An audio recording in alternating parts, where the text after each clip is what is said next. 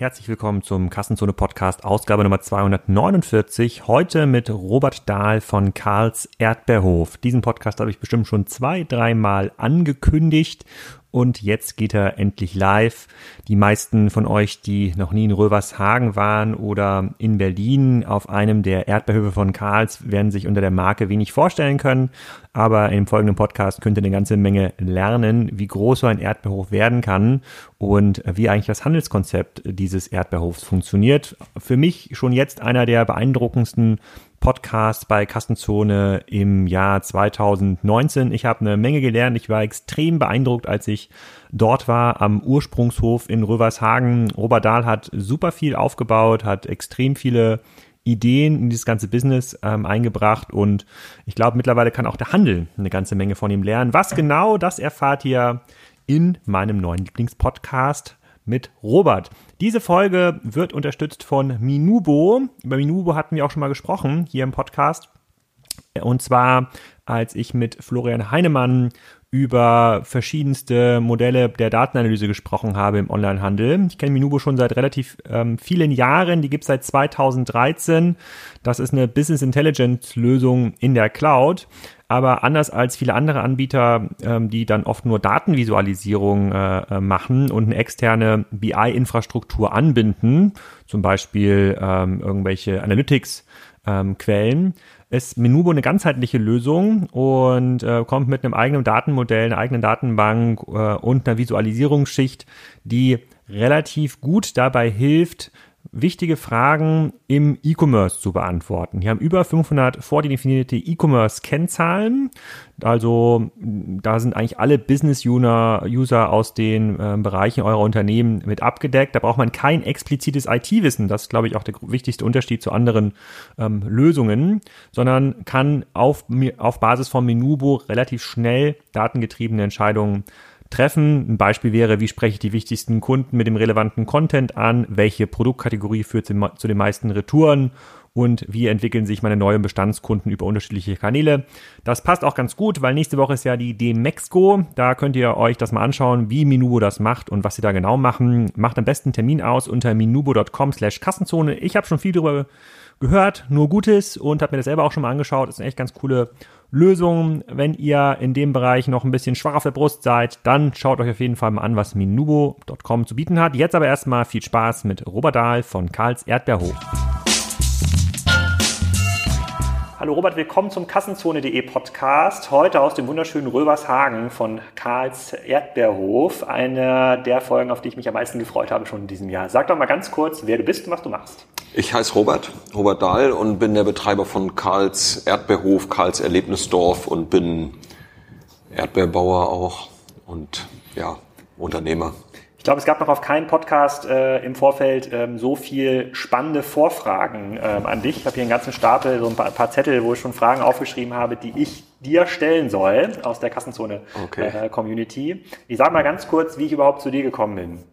Viele haben ja so eine Kennenlerngeschichte über die Erdbeerhäuschen, die ihr in Berlin ja. habt. Die habe ich nicht gehabt. Wir haben bei uns in der Region in der Nähe von Kiel eine andere äh, Erdbeer, äh, Erdbeerhersteller. Aber als ich hier mal mit einer Wohnmobiltour vorbeigefahren bin und dann Karls Erdbeerhof-Schildern äh, gefolgt bin, dann stand ich davor, da vorne vor dieser Riesenrutsche, die ihr, die ihr draußen, draußen habt, dann, da stehe ich dir, nee.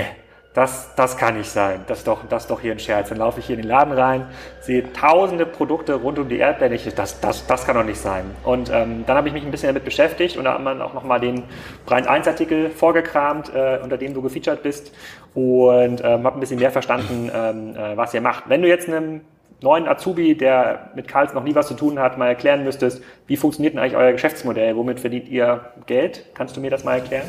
Also wir... Wenn wir jetzt mal den Landwirtschaftsbetrieb vielleicht mit der Erdbeerproduktion da ausklammern, da ist das ja, ja relativ klar. Wir produzieren ein Produkt, nämlich Erdbeeren, die verkaufen wir dann. Aber alles andere, was inzwischen den, den Löwenteil ja von Karls ausmacht, das ist das, was wir Karls Erlebnisdorf nennen.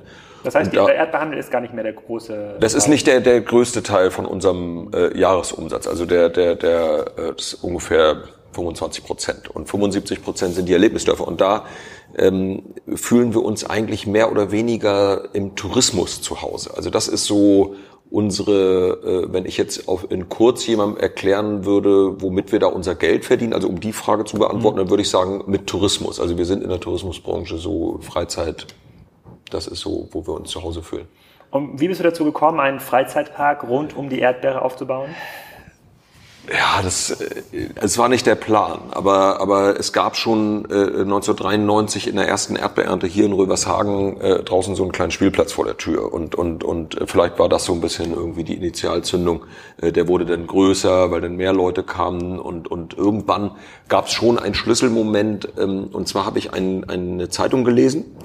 Und da war ein Artikel drin über einen kleinen Freizeit... Ich hatte sonst keinen Faible für Freizeitparks oder sowas, aber keinen besonderen. Ich war früher mal als Kind im Disneyland und natürlich im Hansa-Park und so weiter, aber äh, hatte da jetzt nie so so super viel äh, hm. Verbindung gespürt. Aber dann habe ich diesen Zeitungsartikel gelesen und da war äh, eine kleine, also ein Artikel über einen Freizeitpark in Österreich, Family Park am Neusiedlersee, und da war ein Foto von einer Traktorbahn abgebildet, also eine, eine, eine Traktoren, die so mehr oder weniger im Kreis fahren, nicht wirklich im Kreis, aber und das habe ich gesehen und das hat mich, da habe ich irgendwie gedacht, wenn wir die hätten, das würde wahrscheinlich extrem gut funktionieren.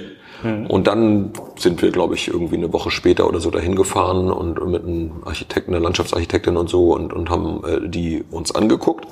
Sind eine Runde gefahren und haben dann rausgefunden, von wem die ist. Und so, äh, äh, also auch, das war dann auch klar, die müssen wir haben. Das war äh, äh, wirklich leicht, die Entscheidung. Und dann stellte sich heraus, es ist eine Schweizer Firma, die die also herstellt. Dann hat unsere Landschaftsarchitektin äh, versucht, die hier irgendwie vor den, damals hieß das ja nur Hofladen, unser kleines Lädchen hier, das irgendwie hier einzu oder zu integrieren. Wir haben dann festgestellt, wir brauchen dafür mehr Platz. Und haben dann um diese Traktorbahn, das, das Projekt wurde dann immer größer irgendwie. Das war zweitausendsieben, also ist noch nicht so lange her, aber zweitausendsieben war das und zweitausendacht äh, äh, eröffnete dann das, was wir eben heute Erlebnisdorf nennen. Und so kam es dann eigentlich, äh, das war so die Geburtsstunde vom Erdbeerhof so Richtung Freizeitpark. Und wenn man mal so die wichtigsten Kennziffern von eurem Betrieb äh, nennt, du hast jetzt gesagt, so fünfundzwanzig Prozent macht noch der Erdbeerhandel aus. Kannst du was dazu sagen über Mitarbeiter, Umsatz, Wachstum? Ja, also Umsatz ist so eine Größe, die wir so nie äh, richtig öffentlich gemacht haben. Aber wir haben, ähm, sagen wir so, knapp tausend Mitarbeiter, die hier sozialversicherungspflichtig, also ganzjährig beschäftigt sind in, bei Karls. Und dann sind wir natürlich auch ein Saisonbetrieb, also alleine durch unsere Erntehelfer, durch unsere Erdbeerdirektvermarktung an vierhundertsechzig Standorten, wo dann in diesen Erdbeerhäuschen Leute stehen und so, sind wir tatsächlich dann im Sommer jetzt, äh, äh, Juni ist da immer so die Spitze, so fünftausendeinhundert Leute, die die äh, dann in irgendeiner Form hier für Karls arbeiten.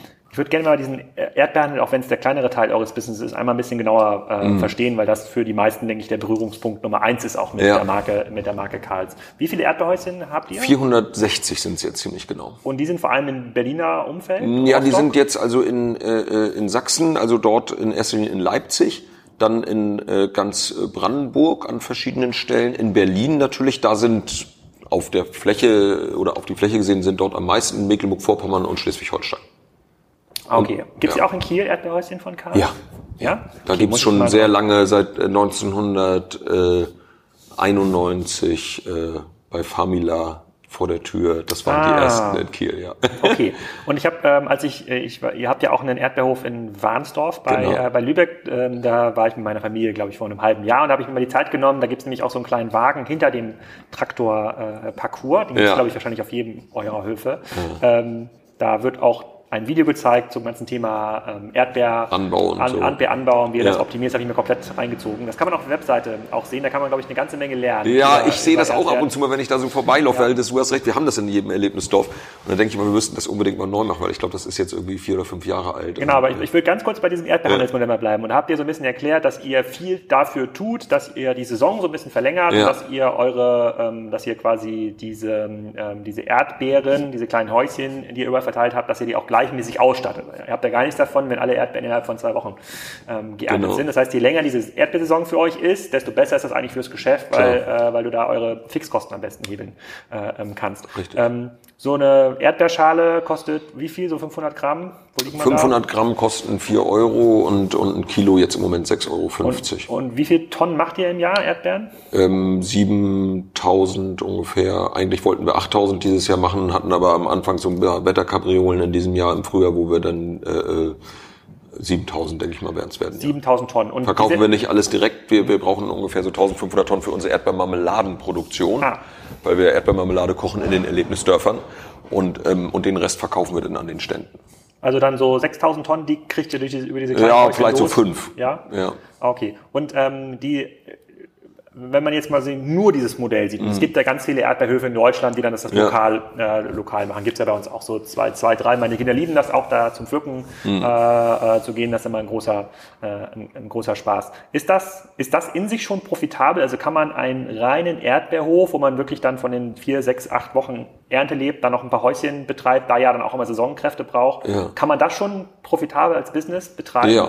Ja. Man muss aufpassen, also es gibt auch äh, in den letzten Jahren eine Erscheinung, das gab es in den letzten Jahrzehnten nicht, aber in, seit den letzten Jahren gibt es ein paar äh, äh, Fälle, wo eben auch mal ein Erdbeerhof pleite geht. Das gab es vor zehn Jahren noch nicht, aber das liegt äh, daran, äh, äh, wenn ähm, ein paar ungute Dinge zusammenkommen irgendwie. Also sag mal, wir sind ja sehr stark vom Wetter abhängig, also wenn jetzt irgendwie zwei sehr trockene Jahre oder sehr nasse Jahre, also mit Ernteausfällen und dann noch eine schlechte Vermarktung, sprich also angenommen, ich würde mich jetzt nur mit dem Lebensmitteleinzelhandel äh, verbinden, keine Direktvermarktung, dann äh, Preisdruck, äh, niedrige Preise und eine niedrige Produktion, und das führt dann natürlich schon mal dazu, äh, wie in jedem anderen Unternehmen auch, dass man dann auch mal pleite gehen kann tatsächlich. Wir glauben so für Karls, ich meine, wir sind uns dessen ja bewusst, dass das also auch eine, immer eine lauernde Gefahr ist, wie in jedem Unternehmen, dass wir unsere über diese Direktvermarktung zum Verbraucher, über die Veredelung in Form von Marmelade und diese gute Symbiose eigentlich mit den Erlebnisdörfern, dass also wir haben ja auch viele Kunden an den Verkaufsständen, die natürlich dann auch, das ist ja auch ein Marketing-Ding für uns irgendwo, aber um jetzt eigentlich die Frage zu beantworten, kann man das äh, für sich genommen rentabel betreiben? Ja, ich denke auf jeden Fall. Seid ihr denn jetzt auch vom Klimawandel betroffen oder schafft ihr es durch eure Produktionsanlagen, das mit Folie zu beziehen oder das ganz, ganz, ganz individuell zu bewässern? Schafft ihr das eigentlich äh, noch ein deutlich breiteres Temperaturspektrum auszuhalten? Nee, also so, wir haben jetzt ja das zweite Jahr, wo es eigentlich zu warm ist und das nervt uns. Also wir sind gegen äh, diese große Wärme, weil die Erdbeeren mögen das auch nicht. Erdbeeren sind so eher wie Menschen, so wenn einundzwanzig Grad und alles ist so ein bisschen ah. ausgeglichen und so, dann sind die am leistungsstärksten, kein Stress in der Pflanze und denen wachsen die gut. Äh, diese übermäßige Sonne und Hitze, jetzt in diesem Jahr haben wir oft solche Wellenbewegungen. Im letzten Jahr hatten wir nur Hitze, das war nicht so schön. In diesem Jahr gibt es diese Wellenbewegung, die wo äh, wir die ganze Zeit... Ähm, Äh, mal eine Regenperiode, dann wieder irgendwie dreiunddreißig Grad, heute sollen es glaube ich zweiunddreißig Grad werden. Das ist äh, Stress, also wir würden uns wünschen, wenn das äh, eher ein Wetterphänomen ist und nicht ein Klimaproblem, aber wahrscheinlich ist es doch so tendenziell, dass das Klima sich eben verändert und wir äh, auch irgendwo schauen müssen, wie wir damit klarkommen. Du hattest auch gerade schon gesagt, ähm, Abhängigkeit vom Handel. Verkauft ihr denn an den Lebensmitteleinzelhandel, also an Edeka, Rewe, Erdbeeren? Äh, nur noch äh, in kleinsten Mengen. Also es gibt äh, einen, aber nicht direkt an die äh, Ketten, sondern eben über einen äh, Fruchtgroßhandel, äh, wenn wir eben mal, weil für uns ist wichtig, dass die Felder sauber gepflückt werden. Also wenn wir, wir haben natürlich eine begrenzte, in unseren vierhundertsechzig Verkaufsständen, eine begrenzte Zahl von Erdbeeren, die wir verkaufen können. Und dann auch noch die Marmelade. Und wenn das alles schon bedient ist, und wir aber die Quartiere noch zu Ende pflücken müssen. Wir können die Erdbeeren nicht dran lassen. Die müssen abgepflückt werden. Und zwar heute. Also die, die, das ist nicht so, dass wir sagen, kommen wir in drei Tagen und pflücken die wieder, dann sind die überreif, dann können wir sie wegschmeißen. Das heißt, dann pflücken wir zu Ende und dann äh, werden die auch eben an den Handel verkauft. Das sind aber in diesem Jahr sehr, sehr wenige äh, Erdbeeren. Wir arbeiten aber trotzdem mit dem L E H eng zusammen, also mit fast allen Ketten eigentlich, indem wir unsere Erdbeerverkaufsstände vor deren Türen haben auf den Parkplätzen der Supermärkte und so weiter und das dann eben auch in Kooperation abrechnen, sodass dann auch der L E H quasi mit unseren Erdbeeren da was verdient. Ne? Aber wir haben dann trotzdem die Vermarktung in der Hand. Gibt es denn auf dem Produkt Erdbeere ähm, einen, irgendeinen globalen Wettbewerb, dass du Angst haben müsstest, dass jetzt in Ägypten, auch wenn da jetzt die Temperatur vielleicht nicht perfekt ist, jemand große Erdbeerfelder anlegt, dort günstige Arbeitskräfte hat und die dann mhm. hier jeden Tag hinfliegt? Gibt es da einen Doch. globalen Wettbewerb? Also Ägypten ist witzigerweise, hast du da wirklich, Marokko und Ägypten sind im Moment so, äh, zwei Länder, wo, äh, äh, ja, war frei geraten, aber ja. das ist so, da gibt es also richtige, äh, das was es in Deutschland nicht gibt, gibt es äh, dort Investoren, also gar keine Erdbeerbauern oder so, sondern es gibt Investoren, die sagen, ach, das ist eine ganz tolle Idee, lass mal dreihundert Hektar Erdbeeren machen, hochintensiv, Berater aus Holland, klack, klack, klack und dann, äh, äh, das ist schon eine Bedrohung irgendwo für uns. A, durch diese niedrigen Löhne. Wir haben immer das Glück, äh, bis dato, dass die Sorten in den südlichen Ländern äh, nicht so gut schmecken, weil die müssen ja sehr weit transportiert werden. Hm. Erdbeeren sind unheimlich empfindlich, je höher der Zuckergehalt ist, also je mehr Aroma, desto weicher sind sie. Das spricht uns oder kommt uns so ein bisschen zu Pass, weil dadurch äh, haben die halt viele Sorten im Anbau, die eben sehr, sehr äh, flach sind im Aroma, aber fest. Und dann sind viele Verbraucher der Meinung, die schmecken hier bei uns viel besser, die Erdbeeren, was auch stimmt, aber wir haben halt auch nicht diese Distanzen zu überwinden. Ne? Was auch noch ein Problem im Moment ist, oder was heißt ein Problem, aber vielleicht der größte Wettbewerb in Zukunft ist Polen, weil da äh, die der Mindestlohn ist nur drei Euro vierundachtzig pro Stunde. Die dürfen äh, ukrainische äh, Hilfskräfte beschäftigen in Polen, also auch nicht Studenten, sondern jeden Ukrainer, der darf in Polen für drei Euro vierundachtzig arbeiten.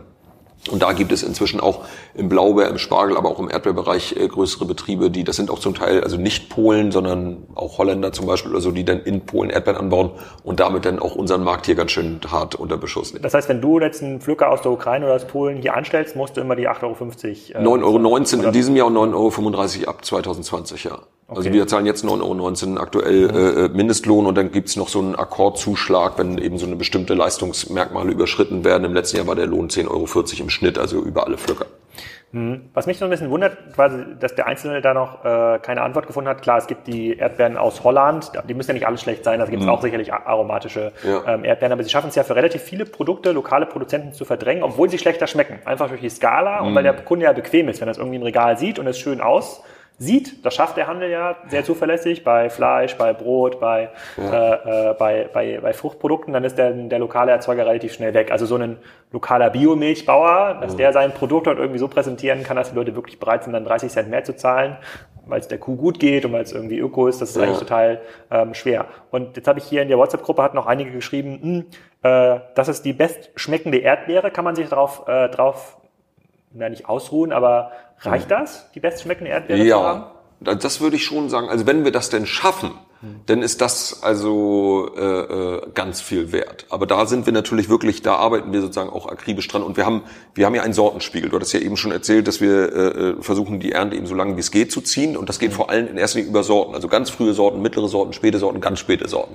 Und unser Sortenspektrum, das ist sozusagen das A und O. Also wir wollen Sorten anbauen, die kompliziert sind. Also die normalerweise vielleicht eher in Gärten auch angebaut werden können, die empfindlich sind. Wenn die also hocharomatisch sind, hatte ich eben schon erzählt, sind sie weich. Unsere früheste Sorte ist die Sorte Flair. Das ist eine unheimliche, empfindliche Sorte, aber die schmeckt einfach. Also ich würde sagen, das ist im Moment die bestschmeckendste Sorte, die es in Deutschland auf dem Markt gibt, die man hier anbauen kann. Und äh, vielleicht sogar die auf der ganzen Flair. Flair. Quasi, die heißt was, Flair. Was die Linda bei der Kartoffel ist, ist genau. die Flair bei der. Das ist eine eine phänomenale Sorte wirklich. Aber das Gute oder für uns das Gute ist, dass sie eben sehr sehr empfindlich ist. Wir können unsere Direktvermarktung damit machen, wenn wir die äh, quasi relativ schnell vom Feld in den Verkaufsstand kriegen. Wenn wir jetzt den L E H damit beliefern würden irgendwie und sagen, ja, äh, bitte Verteilzentrum N R W anfahren oder äh, äh, Berlin oder so und dann ein Tag verloren wird, dann würde da nur noch Matsch in der Schale liegen. Das ist unsere Chance irgendwo. Aber deswegen glaube ich schon, dass wir, wenn wir wirklich verlässlich die bestschmeckendsten Erdbeeren haben, dass wir dann auf jeden Fall äh, auch immer bestehen können äh, gegen den äh, vielleicht auch sogar günstigeren L E H, die die dann nicht so gut schmeckende Sorten haben. Ein Schlaumeier aus der WhatsApp-Gruppe von mir hat auch geschrieben, du solltest ihn auf jeden Fall nochmal darauf hinweisen, dass eine Erdbeere keine Frucht, sondern botanisch gesehen eine Nuss, Nuss ist. ist. Habe ich jetzt hiermit... Sammelnussfrucht habe ich, hab ich mal irgendwo gelesen. Habe ich jetzt, hab ich jetzt hiermit, äh, hiermit getan. Eine letzte Frage vielleicht noch zu den kleinen Erdbeerhäuschen. Äh, wie, wie viel Kilogramm Erdbeeren an einem guten Tag mitten in Berlin kann so ein Erdbeerhäuschen äh, verkaufen? Also es variiert massiv. Wir haben so, äh, sagen wir so ein Level, äh, ein unteres Level von... Äh, ähm, ich sag mal so vierhundert Euro. Wenn wir nicht vierhundert Euro umsetzen, dann kann man ja auch relativ leicht darauf kommen, dass das gar nicht gehen kann. Aber wir müssen die Verkäuferin ja bezahlen, äh, die die in dem Stand steht. Wir müssen eine Standmiete bezahlen, wir haben ein bisschen Logistikkosten. Und dann bleibt noch der Rest eben für die Erdbeeren, die ja auch verkauft worden sind. vierhundert Euro ist so untere Kante. Bei Kilo, wenn man jetzt sagt, okay, im Moment kostet ein Kilo sechs fünfzig, könnte man sich jetzt ausrechnen, sind dann irgendwie sechzig, siebzig, achtzig Kilo, wo so unteres Niveau ist. Und dann gibt es aber auch Stände, die an einem Freitag irgendwie auch mal fünfhundert Kilo verkaufen. Also ja. Freitag und Sonntag sind dann die beiden stärksten Tage in meiner Woche. Äh, und die dann, also perfekter Standort, lange schon eingelaufen und so. Das ist leider sehr selten. Es ist so ein, gibt halt von bis. Ne? Es gibt ja in der B W L immer diese Theorie, dass man sich ganz stark diversifizieren muss. Da gibt es ja das Beispiel, äh, im Sommer verkaufst du Badehose, im Winter ähm, Regenschirme. Da habe ich jetzt auf der Herfahrt auch relativ drüber nachgedacht. Du hast jetzt diese vierhundert oder fast fünfhundert Stände ja. irgendwo stehen, wahrscheinlich ja mehr als fünfhundert, weil mal ein paar kaputt sind, repariert werden äh, müssen. Gibt es da irgendwie so ein Wintergeschäft? Kann man jetzt, kann man das irgendwie zum Glühwein, zum Erdbeerglühweinstand umbauen und dann nochmal acht Wochen in der Wintersaison hinstellen? Ja, nein, also wir haben das nicht. Wir, wir, in, inzwischen muss man allerdings auch sagen, ist die Erdbeeren, die ja wirklich sechs Monate lang, ne? Im letzten Jahr haben wir sechs ja? Monate geerntet. Ja, vom sechsundzwanzigsten April haben wir dieses Jahr angefangen mit den frühesten Frühsorten und dann diese allerspätesten Spätsorten. Das ist eine Sorte Florentina, die äh, äh, schmeckt auch oft sehr gut. Ich war nämlich gerade, bevor wir uns hier eben getroffen haben, hatte ich hier mit unserem Betriebsleiter so eine Feldrundfahrt gemacht. Das machen wir immer einmal die Woche und ähm, da waren wir jetzt eben in dieser Sorte Florentina, weil da jetzt die ersten rot sind. Die fängt jetzt erst so nächste Woche oder so, fangen wir da richtig an zu ernten. Ja, das ist noch nicht so, also das ist dieses Aroma, das auch nicht jeden Tag gleich, das hängt dann auch viel vom Wetter. Wenn es zu heiß ist, erstaunlicherweise schmecken die nicht so gut. Aber ich bin irgendwie vom Thema abgekommen. Die, die äh, sechs Monate äh, nutzen wir, also die Hütten so oder so. Ach, guck mal, ich war bei zehn da, Wochen gerade, bin ja. ausgegangen, sechs Monate. Also stehen die wirklich dann von äh, April? Ja, einige, einige stehen tatsächlich so lange und, äh, äh, aber auch nicht alle, weil die Nachfrage lässt natürlich auch im September stark nach und so. Ne? Auch schon im August haben die Leute irgendwie mehr Bock auf äh, Nektarinen, Weintrauben, kommen ja auch dann ganz viele andere leckere Sachen irgendwie. Irgendwie und viele sind auch dann verreist und, und aber trotzdem ist es immer noch ein, also nicht wenig, was wir dann in der Zeit dort auch äh, ernten und verkaufen. Da hast du die Anschlussfrage quasi schon fast selber gestellt. Ähm, wenn man sich nicht differenzieren kann jetzt äh, äh, quasi mit einem komplett anderen Produkt, was ja. ist dann quasi mit diesen naheliegenden Produkten? Also nicht nur Erdbeermarmelade, sondern tatsächlich auch äh, die die Karls Weintraube, ja, ja, die Karls Banane. Also wir haben wir haben äh, für uns eigentlich schon vor relativ langer Zeit entschieden, dass wenn die Erdbeeren, also unsere Erdbeerhäuschen auf der Straße stehen, dann muss das auch unbedingt ein Zeichen sein für die für unsere Kunden, dass es dort Erdbeeren gibt, weil wir haben ganz viele Anfragen jedes Jahr wieder. Ja, können wir uns nicht mal zehn von diesen Hütten leihen? Wir wollen einen Weihnachtsmarkt machen oder auch mit Erdbeerglühwein oder oder oder. Das ist irgendwie die Identität mit diesem Stand in der Verbindung zur Erdbeere, die geht doch dann total verloren. Und dann hatten wir noch, also das war erstmal Entscheidung Nummer eins, dass wir gesagt haben, auf keinen Fall wird da äh, außerhalb der Erdbeerernte irgendwas drin verkauft. Mhm. Und dann hatten wir allerdings, weil die Verlockung ist natürlich riesig, wenn wir an einem guten Tag mal achtzigtausend Kunden haben, dass wir sagen, ah Mensch, wir könnten doch da noch ein paar andere Produkte reinpacken.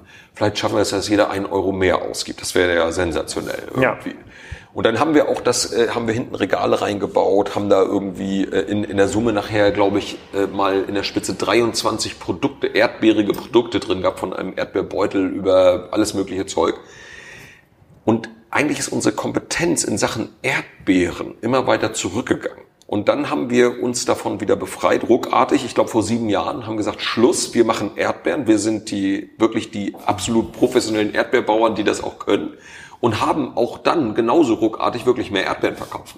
Also da ist, finde ich, schon diese Fokussierung auf dieses eine Produkt wirklich was wert. Wir haben nachher dann auf Kundendruck hin unsere Marmelade dann wieder mit reingenommen in die Stände, weil die war sozusagen, äh, das war das Einzige, wo dann alle auch irgendwie nach äh, geschrien haben und gesagt, das könnt ihr nicht machen, jetzt, warum gibt's jetzt keine Erdbeermarmelade mehr hier? Ja, das, ja. Das, das, das war auch ein Feedback, dass es einige Leute gibt, tatsächlich auch in unserer Community, die eure Marmelade am liebsten mögen. Ich mag ja die Marmelade, die meine Mutter macht, aus Erdbeeren am liebsten, ja, aber das ist das so, eine, so, eine, so eine Prägung, die, äh, die da... Ja, das ist genau aber der Punkt, weil Marmelade ist ja eigentlich, das Rezept für Marmelade ist... Also so einfach, dann man nimmt ja, also wenn man jetzt einen Gelierzucker hat, der eins zu eins ist, dann nehme ich ein Kilo Erdbeeren, ein Kilo Gelierzucker, hau das in einen Kochtopf, rühre das dreimal um und warte, bis das einmal kurz aufbrodelt. Dauert zehn Minuten. Und dann fülle ich das in entweder Gläser ab oder in eine alte, in eine alte Kaffeetasse und am nächsten Morgen esse ich die und denke, warum schmeckt denn diese Marmelade so unglaublich gut?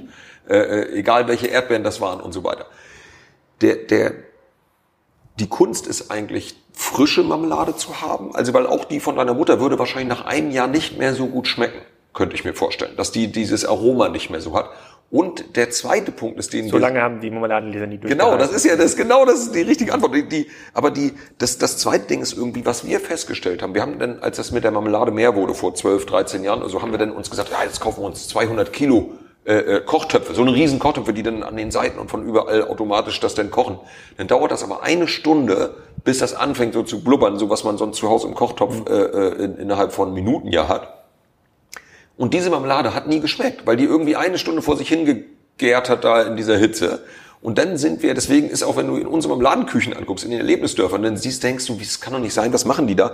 Weil wir haben nur diese kleinen Kochtöpfe, aber ja. davon ganz viele. Ja. Weil wir irgendwie darauf schwören, ich habe keine Ahnung, ob das wirklich wissenschaftlich nachweisbar ist, aber wir glauben, dass die besser schmeckt, wenn man die in kleinen Kochtöpfen. Man kann ja nichts vorwerfen, wenn sie Erdbeeren schmecken, die Marmelade schmeckt, das muss man erstmal äh, ja. hinbekommen. Das ist ja ein wesentlicher Teil des Markenkerns. Aber zu Marke kommen wir später noch. Jetzt okay. will ich jetzt nochmal, müssen noch mal ein paar Minuten mit dem zweiten oder mit dem wichtigeren Teil eures Geschäftsmodells ähm, verbringen, weil da gibt es so ein paar faszinierende Eigenschaften, die äh, auf, an, ersten, ähm, auf Anhieb gar nicht zu verstehen sind. Ähm, das Allerwichtigste oder das Allerspannendste fand ich, man kann hier in, dieses Erd, äh, in das Erdbeerdorf laufen oder auf Karls Erlebnishof, ohne Eintritt zu bezahlen. Ja. Ja, und das, im Grunde genommen ist das hier ein Freizeitpark, in dem wir, äh, in dem wir sind. Ähm, und bei uns in der Nähe gibt es einen kleinen Freizeitpark, der heißt Tolkschau. Ich weiß nicht, ob du das schon mal jemals gehört ja. hast. Ein ganz, ganz niedlicher Kinderfreizeitpark. Ja. Ähm, viel mehr, viel mehr Sachen zu spielen als, als ihr haben die auch nicht. Aber ja. ich muss überall Eintritt zahlen und gar nicht ja. so wenig, weil geht's immer um zehn, fünfzehn, zwanzig, fünfundzwanzig Euro bis dann zum äh, Hansa-Park, dann, äh, das ist der größte Freizeitpark ja. in, in Schleswig-Holstein. Ähm, Wie kann das sein, dieses Freemium-Modell, wo dann hier wirklich da tausend Autos parken, Busse ankommen, der Wohnmobilplatz steht schon halb voll, habe ich gerade gesehen, mhm. auf der morgens um äh, um neun. Ähm, wie, wie, wie rechnet sich das, dieses dieses Geschäft Freizeitpark? Also wir haben das nicht konzeptionell entwickelt, dass das hier keinen Eintritt kostet. Am Anfang war das klar, dass es keinen Eintritt kostet, weil wir waren ja ein Hofladen. Du kannst nicht irgendwo Eintritt nehmen, wo du hinterher was kaufen sollst, ne? Oder du zahlst nicht Eintritt dafür, wenn du irgendwo hinfährst und sagst, ich will jetzt ein Stück Torte und eine Tasse Kaffee äh, im Café äh, essen. Mhm. Dann zahle ich ja nicht Eintritt an der mhm. Tür.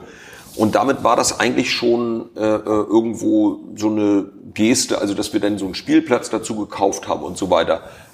Dass das klar war. Als wir dann eben, ich hatte eben von dieser Traktorbahn erzählt, als ja. wir die gekauft haben, haben wir natürlich gemerkt, uff, die ist, die, weil die war teuer, ne? Also was die, kostet so eine Traktorbahn ja, für, mit für ambitionierte Hobbyisten wie mich? Zwei Millionen. Äh, Zwei Millionen. Äh, ja. Gut, und keine Traktorbahn bei Alex im Garten. Okay. okay. ja, also die, die, die ist halt teuer und, und, äh, und da haben wir natürlich dann auch gesagt, wir kannten das noch nicht, dass wir, wir, wir können das nicht umsonst machen. Das muss, und wir haben ja auch dann Fixkosten, da müssen immer zwei Leute sein und so. Da haben wir gesagt, Zwei Euro. Komm, wir nehmen zwei Euro. Also die äh, für eine Fahrt. Ne? Und dann haben wir echt uns gedacht, hoffentlich meckern die Leute nicht. Also wenn wir jetzt plötzlich irgendwie immer haben wir erzählt, hier ist alles umsonst, Hüpfkissen und Spielplätze und Tierschau und was weiß ich. Und plötzlich steht jetzt da ein Schild, wir wollen jetzt zwei Euro für diese Traktorbahnfahrt haben. Aber es gab null, nicht ein, ich würde sagen, nicht mal einen einzigen Kunden, der irgendwie gesagt hat, das ist ja jetzt eine Schweinerei oder so, sondern das haben die alle bezahlt und zwar gern und das war auch sehr erfolgreich. Und ähm, aber damit war für uns diese Idee äh, dann irgendwie gesetzt, dass man, wenn man was macht, was eben etwas ja teurer im Unterhalt und in der, in der Finanzierung und so weiter ist, dass man dann auch eben da Geld für nehmen kann. Später dann jetzt, inzwischen sind wir, fühlen wir uns schon ein bisschen als so kleine Freizeitparkbetreiber und so ein bisschen in der Community angekommen. Es gibt so ein V D F U, Verband der Deutschen Freizeitparkunternehmen. Es gibt A I A P A, das ist so eine amerikanische Organisation, da sind wir auch überall Mitglied und, und kennen jetzt also, würde ich mal sagen, fast jeden Freizeitparkbetreiber in Deutschland. Und ähm, inzwischen hat man uns da ja auch äh, äh, wahrgenommen, also auf der Seite der Freizeitparkbetreiber. Und mhm. wir gehen auf die Messen und so. Und jetzt inzwischen wissen wir, dass unser Konzept auch einen Namen hat. Also das wussten wir vorher nicht. Also dieses, dass man quasi freien Eintritt hat in die Gesamtanlage und auch viel dafür geboten kriegt, aber eben Einzeltickets kaufen kann. Und das nennt man in den U S A Pay by Ride. Das macht ja auch total viel Sinn, der, der Name. Und dann gibt es in ganz Skandinavien dieses Konzept und das nennt sich Tivoli. Das ist also, Tivoli ist jetzt nicht nur in Kopenhagen dieser eine Park, sondern Tivoli ist ein äh, ähm, ein Konzept sozusagen, eine Idee, dass man einen städtischen Park hat, der für jedermann frei betretbar ist, aber da steht dann vielleicht ein Karussell und das muss ich bezahlen. Hm. Und ein Rummel ist auch nichts anderes. Also, äh, äh, wenn man so will. Äh, nur, dass da eben wenig umsonst angeboten wird. Ah, okay. okay. Ja. Aber, ähm, aber gehen wir mal vielleicht an den Anfang zurück, wo es nur die Traktorbahn gab, so die finanziert werden musste. Ja. Ihr habt jetzt hier, wir sitzen jetzt hier in dem Hauptgebäude mit, äh, mit diesen riesigen Flächen, wo Erdbeerwein, Schlehenwein, also es gibt, glaube ich, es gibt, glaube ich, kein Produkt aus der Erdbeere, was hier nicht verkauft oder ja. was, was, was Erdbeer, was erdbeernahe ist. Ist dieser Handelsumsatz, den ihr hier tätigt, sei es das Frühstück, habe ich jetzt auch gerade äh, ja. gekauft, sei es der Wein, sei es die Erdbeermarmelade, seien es die Kinderbücher, da gibt es auch eine Abteilung mm. hier vorne, ist dieser ähm, Handelsumsatz wichtiger als der Parkumsatz, also die zwei Euro für die Traktorbahn oder die fünf Euro für das, es gibt ja so ein Unterwasser oder so ein Aquarium, so ein das Aquarium, kostet drei, genau. drei Euro, ja, drei Euro fünfzig. Genau. Ja, was ist da, was ist da zentraler, der Handel oder äh, das, also der wir, wir, wir haben den, also Karls ist in, in äh, jetzt mal wieder die Landwirtschaft beiseite lassen, das ist ein separater Betrieb, aber wenn man dieses Erlebnisdorf-Konstrukt ja. mal sich anguckt, da gibt es drei Unternehmen, die, die quasi das äh, betreiben, das ist auch kein Geheimnis. Das eine heißt Karls Markt O H G. Das eine heißt Karls Tourismus GmbH. Es sind eigentlich dann so gesehen zwei äh, Unternehmen, aber äh, ähm, die Geschäftsbereiche, also der Handel, Gastronomie, Erlebnis, das ist dann so Ticketing quasi, die Umsätze, und ja jetzt seit äh, zwei Jahren auch äh, ähm, Hotellerie. Diese vier Bereiche von Karls, die äh, arbeiten, wenn man so will, so ein Stück weit separat in der Organisation. Und da ist der Handel der stärkste Umsatzbringer mit Abstand. Also das heißt, wir sind eigentlich Einzelhändler. Das kann man wirklich so äh, äh, sagen. Also wenn man mal so rein die Umsatzverteilung. Ja, das frage ich, das frage ich deswegen. Das hat auch, ja. das hat einen ernsten Hintergrund. Ich habe das im Vorgespräch schon gesagt. Äh, Kassenzone ist ähm, bekannt dafür, die Zukunft der Innenstädte nicht gerade schön zu reden. Ja. Mhm. Und ähm, dann ähm, nennen wir dich. Ich nenne dich immer in Diskussion als Beispiel. Die Leute wollen sich irgendwo treffen. Ja, die Leute stehen hier. Die stehen jetzt noch nicht um neun Uhr morgens hier Schlange. So wild ist es auch in Rövershagen nicht, aber wahrscheinlich um elf an einem Samstag mhm. äh, wird hier schon ordentlich abgehen. Das, du zeigst ja, dass man, wenn man den Leuten ein Erlebnis bietet, dass sie ja halt auch hinfahren, dass sie auch weite Strecken in Kauf nehmen. Die kommen hier aus Berlin, aus Rostock, aus Wismar, äh, kommen hierher gefahren, um hier den Tag zu verbringen mit ihren ähm, Kindern. Und trotzdem ist das Handelsgeschäft eigentlich das Wichtigste. Also übernimmst du ja eine Rolle, die vorher die Innenstadt hatte. Weil ja vorher die Innenstadt auch gesagt hat, hier biete ich Aufenthaltsqualität, hier kann man irgendwie Kaffee trinken. Mhm. Ähm, und, äh, und ich finanziere die Innenstadt damit, dass die Leute äh, hier und da nochmal ein Produkt äh, ähm, einkaufen. Insofern frage ich mich, was kann ein Innenstadtmanager von Rostock von dir eigentlich lernen? Also ich finde unterm Strich, dass relativ viele Jahre jetzt schon das Wort Erlebnis gequält wird. Ne? Das ist aber immer noch gut. Also ich hm? sage, das ist das ist ist ein Zauberwort äh, äh, für für den Handel. Ähm, aber es wird geredet. Es wird unheimlich viel darüber geredet. Aber ich habe noch nie so richtig, wenn ich jetzt in Berlin irgendwie eine super neue Mega-Mall sehe, die da irgendwie vor zwei Jahren eröffnet wurde. Ja. Und dann sagen die, ja, wir haben auch Erlebnis. Dann fahre ich da natürlich total gespannt hin und sage, welche meinst du? Bikini? Nee, ich meine jetzt äh, speziell, weil die da, da auch sich damit hervorgetan haben, äh, die äh, Mall of Berlin. Hm, okay. ähm, Leipziger Platz. Und dann sehe ich, okay, da ist jetzt eine Röhrenrutsche drin. Also vom dritten Stock kann ich jetzt also runterrutschen äh, ins Erdgeschoss.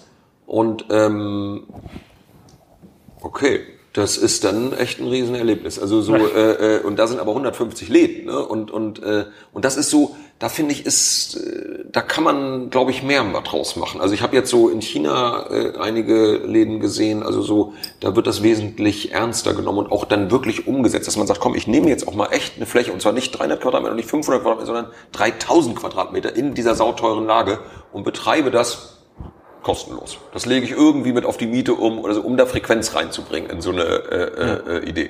Und und das ist doch, da muss doch was äh, geboten werden. Also Entertainment, also nicht nur in so einer Mall. Ich meine natürlich jetzt auch, wenn ich an die Innenstadt denke, da ist doch jeder weiß, dass das ja funktioniert, wenn da ein interessanter äh, Markt stattfindet oder ein, äh, sei es ein äh, äh, Marathon durch die Stadt. Also einfach Frequenz an den Standort bringen. Das ist ja, darum geht es doch die ganze Zeit. Genau, vielleicht kann man sich ja so herleiten, wenn, wie, wie groß, wie groß ist euer, das Dorf hier, wenn man, oder wie groß ist die Nettofläche, wenn man jetzt mal so Parkplätze und Straßen irgendwie abzieht, das braucht ja auch eine, eine Innenstadt. Ja, so, äh, hier in Rövershagen sind das sechs Hektar jetzt, also sechzigtausend Quadratmeter. sechzigtausend Quadratmeter, wie viel von diesen sechzigtausend Quadratmeter sind Handelsfläche? Äh, hier in Rövershagen ungefähr äh, dreitausend. dreitausend? Also dreitausend von den sechzigtausend, ja. Genau, aber das ist ja schon mal eine gute Indikation. Also fünf Prozent sind ja Handelsfläche. Das kann ja sich vielleicht in der Innenstadt nicht leisten. Ist aber in Berlin ist ja auch sogar noch krasser, also ja, an unserem Standort. Da haben ja wir nur eintausendfünfhundert Handelsfläche und haben inzwischen schon hunderttausend Quadratmeter äh, Erlebnisfläche. Wobei ich auch immer sage, das, das würde jetzt auch an einen City Manager oder so mein Tipp sein. Also weil wir versuchen schon auch jedes Ding für sich so zu gestalten, dass es zumindest kein Geld kostet. Wir verdienen nicht mit allen Dingen was, aber ich glaube, man hält es auf Dauer nicht durch, wenn man wirklich irgendwie aus Marketingbudget sagen muss, ich muss jetzt zweihunderttausend Euro pro Beispiel Jahr nehmen. Beispiel Traktorbahn. Beispiel Traktorbahn, mhm. Beispiel Eiswelt. Die Eiswelt zum Beispiel, wir machen ja jetzt seit fünfzehn Jahren die Eiswelt in Rövershagen und seit vier Jahren auch in Elstal. Die ist unglaublich teuer in der Entstehung. Und da war von vornherein unser Ansatz, dass wir gesagt haben, wenn wir das weiter durchziehen, dann müssen diese ganzen Künstlergagen, die Energiekosten, die Eisblöcke, das Ganze, was da bis hin zu den GEMA-Gebühren, das muss über den Eintritt abgedeckt werden. Wenigstens eine Null muss irgendwie zu schaffen sein. Das haben wir nicht in jedem Jahr geschafft in den fünfzehn Jahren, aber jetzt äh, inzwischen wissen wir, wie es geht und äh, äh, kriegen das auch hin. Weil dann habe ich quasi die Frequenz kostenlos. Also so, äh, die, die bezahlt sich dann schon mhm. mal selber und dann sind wir wieder als Einzelhändler gefordert. Äh, äh, ich meine, so viel, wenn wir in unserem Online-Shop eine Conversion Rate haben von sechs Prozent. Mhm. Dann sind wir ja schon happy, weil wir äh, gehört haben, dass das wohl normal ist oder schon ganz gut sogar sein soll. Super. Ne? Äh, äh, aber ich sage, stellt euch mal vor, wie krass das wäre, wenn hier in unserem Bauernmarkt, im Erlebnisdorf, wir nur eine Conversion Rate von sechs Prozent hätten. Ich glaube, dann wären wir tot. Also wenn, äh, wenn hundert Leute hier reinkommen und vierundneunzig laufen wieder raus, ohne was gekauft zu haben, dann sind wir ganz schön schlechte Einzelhändler, glaube ich. Und das versuchen wir natürlich, also unsere Offline-Conversion-Rate, würde ich mal sagen, ist deutlich höher. So richtig messen tun wir die im Moment noch nicht, äh, weil wir da die, die, die Systematik noch nicht ganz im Griff haben. Aber ähm, so, also äh, das ist dann unser Job. Also wir holen die Frequenz, versuchen das irgendwie durch Attraktivität, durch Großzügigkeit, durch Spaß und so weiter äh, zu schaffen.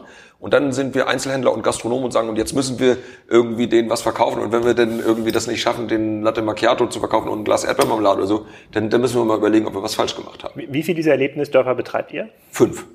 Ich glaube, in dem Brand eins Artikel, wo ihr ja, ich glaube, das Apple der Erdbeeren, irgendwie so hieß das, ja, dieser Artikel. Cool. Das war ziemlich cool. Ja. War zu Recht, aber zu Recht, zu Recht, zu Recht. Äh, ähm, da, da, da hattest du, glaube ich, noch gesagt, oder wurde zumindest, wurdest du zitiert, dass ihr versucht, eigentlich einen neuen Laden pro Jahr ja. zu öffnen. Und ich glaube, damals war es auch schon vier oder fünf. Genau. Was ist aus dem Plan geworden? Da ist äh, eigentlich draus geworden, dass wir den verworfen haben, weil wir hatten dann Äh, äh, auch durch unsere Erkenntnis, dass wir plötzlich eigentlich irgendwie Freizeitparkbetreiber sind, hatten wir in, am Standort Elstal bei Berlin die Gelegenheit, ein wunderschönes Grundstück links und rechts von dem bestehenden Erlebnisdorf zu kaufen. Da ist so eine alte Adler-Löwen-Kaserne, eine alte russische Kaserne von der Gemeinde, vom Land Brandenburg, alles so zusammen. Und da ist eben der Plan, äh, wir sind ja zwischen auch Hoteliers, dass wir eben ein großes Feriendorf bauen, ein Naturferiendorf, wo man eben äh, mit den Kindern, Familien eben äh, in einer wunderschönen äh, Areal äh, Urlaub machen kann und eben dieses Erlebnisdorf zu einem ländlichen Freizeitpark ausbauen. Das kostet viel Energie hm. äh, und die Entwicklung in die Tiefe generell, die äh, macht uns im Moment auch viel Freude, also so bei jedem einzelnen Standort von, also lieber, von den fünf. Also lieber richtig Fokus groß, als jetzt äh, irgendwie noch so ein Mini-Karls äh, Erdbeerhof in Baden-Württemberg. Ja, es ist auch so ein Ding, wir, wir sind ja so, unsere Organisation ist relativ schlank. Ne? Also wir sind in der, in der Geschäftsleitung äh, äh, acht Personen von Karls. Und die wohnen hier alle rund um diesen Standort Rövershagen. Äh, außer meine Schwester, die wohnt in Schleswig-Holstein, aber auch für die gilt das Gleiche. Wir haben jetzt unsere fünf Standorte und wir haben alle Kinder und sind abends eigentlich fast immer zu Hause.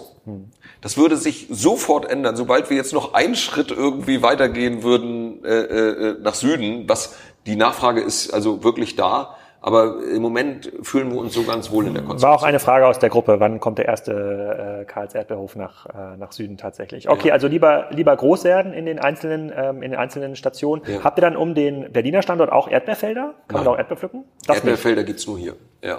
Das gibt's auch in Lübeck dann nicht. Da gibt es noch Selbstpflücken, ja. Selbstpflücken kann man in Lübeck, ja. Ja, da, das habe ich, das war mein erster Berührungspunkt, nämlich mit Karls. Da hatte meine Schwiegermutter, da hatte meine Kinder, ist immer, immer dahin gefahren. Die meinen, die fahren jetzt hier wieder zu Karls Bauernhof. Und hatte ich immer gedacht, ja, das ist halt so ein, irgend so ein Bauer. Ja, da kann man irgendwie Pferde streichen. Ja, kann man ja auch anderen Bauernhöfen auch. Bis ich das erstmal verstanden habe, ja. warum die da immer hinfahren mit, äh, mit der Traktorbahn und, ja, ähm, ja. und, ähm, und mit den Rutschen.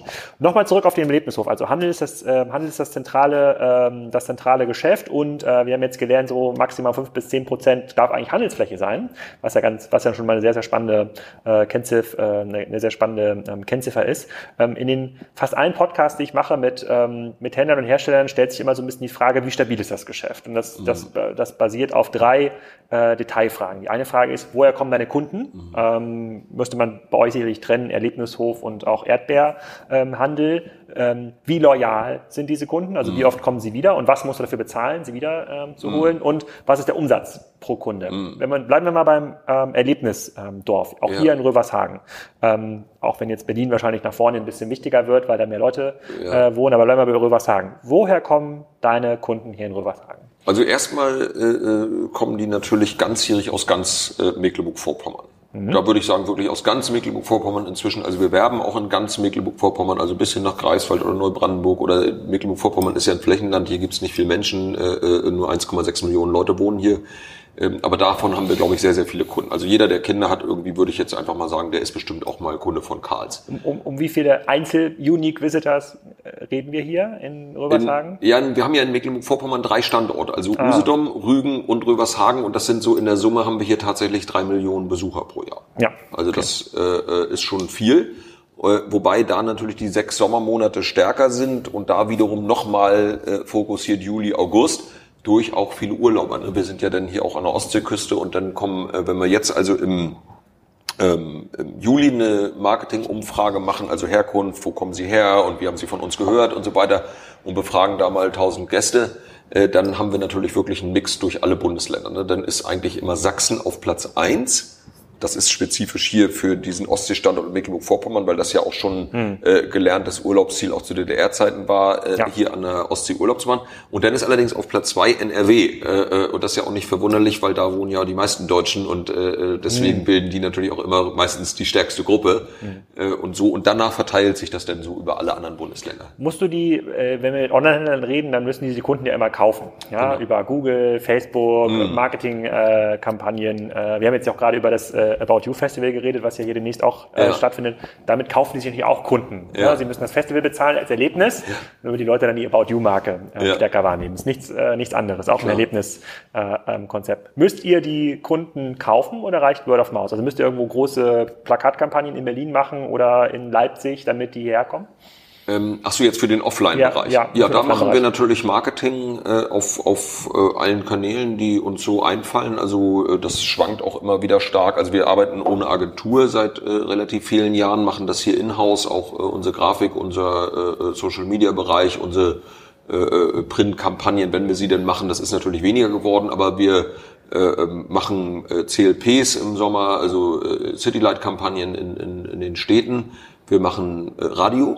Radio, finde ich, äh, äh, habe ich so ein bisschen da wieder eine neue Liebe für entdeckt irgendwie, weil irgendwie habe ich das Gefühl, das ist das einzige Medium, was von der Digitalisierung nicht so weggefegt worden ist. Also weil irgendwie wir sitzen alle immer noch im Auto und oder äh, sitzen im Büro oder irgendwo zu Hause in der Küche und schnippeln äh, Mohrrüben und hören Radio dabei, äh, wenn wir nicht gerade einen Podcast hören. Aber die äh, Radio ist immer noch irgendwie da und das funktioniert so schön schnell. Also deswegen haben wir äh, im letzten Jahr haben wir das mal ganz intensiv probiert mit einer Radiokampagne für den Standort Berlin.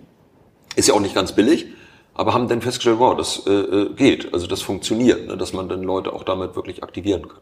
Könntest du könntest du eine Art Cost per Customer ausrechnen, äh, stationär? Also wenn du dir überlegst, wie viel Marketingbudget ihr für eure stationären Standorte ähm, aufwendet und dann kommen jetzt hier in den drei Standorten äh, in MacPom kommen drei Millionen, das ist schon eine ganze Menge. In dem O M R Podcast mit äh, dem äh, Miniaturwunderland-Gründern in vor zwei mhm. Wochen haben die gesagt, dem eins Komma sechs Millionen und gehören mhm. schon damit zu den Top-Sehenswürdigkeiten äh, überhaupt. Genau, ihr ja. habt doppelt so, ihr habt doppelt so viel. Ja, ähm, wir haben ja mit Berlin und Warnsdorf, also sind wir so bei fünf Komma zwei mhm. Millionen Besuchern im Jahr, die wir in den Erlebnisdörfern haben. Und, äh, habt ihr über fünf Millionen Marketingbudget? Nein. Also dann, dann wärt ihr ja unter einen Euro pro Besucher. Ja. Das ist ja ein Traumwert. Ist das so? Ich kenne diese, ich kenn ja. diese Kennzahl nicht, aber wir sind... Wenn äh, du mal überlegst, was du online bezahlen musst, um neuen Besucher auf deine Webseite äh, ja, online zu holen. Geben wir auch nicht so viel aus für Marketing, weil wir da wiederum äh, äh, meistens Kunden bedienen, die offline vorher da waren. Und dann haben wir auf jedem Etikett, wenn du bei uns ein Glas Marmelade kaufst oder egal, was du kaufst, da steht eigentlich äh, überall drauf äh, Nachschub unter und dann steht da w w w Punkt karls Punkt de.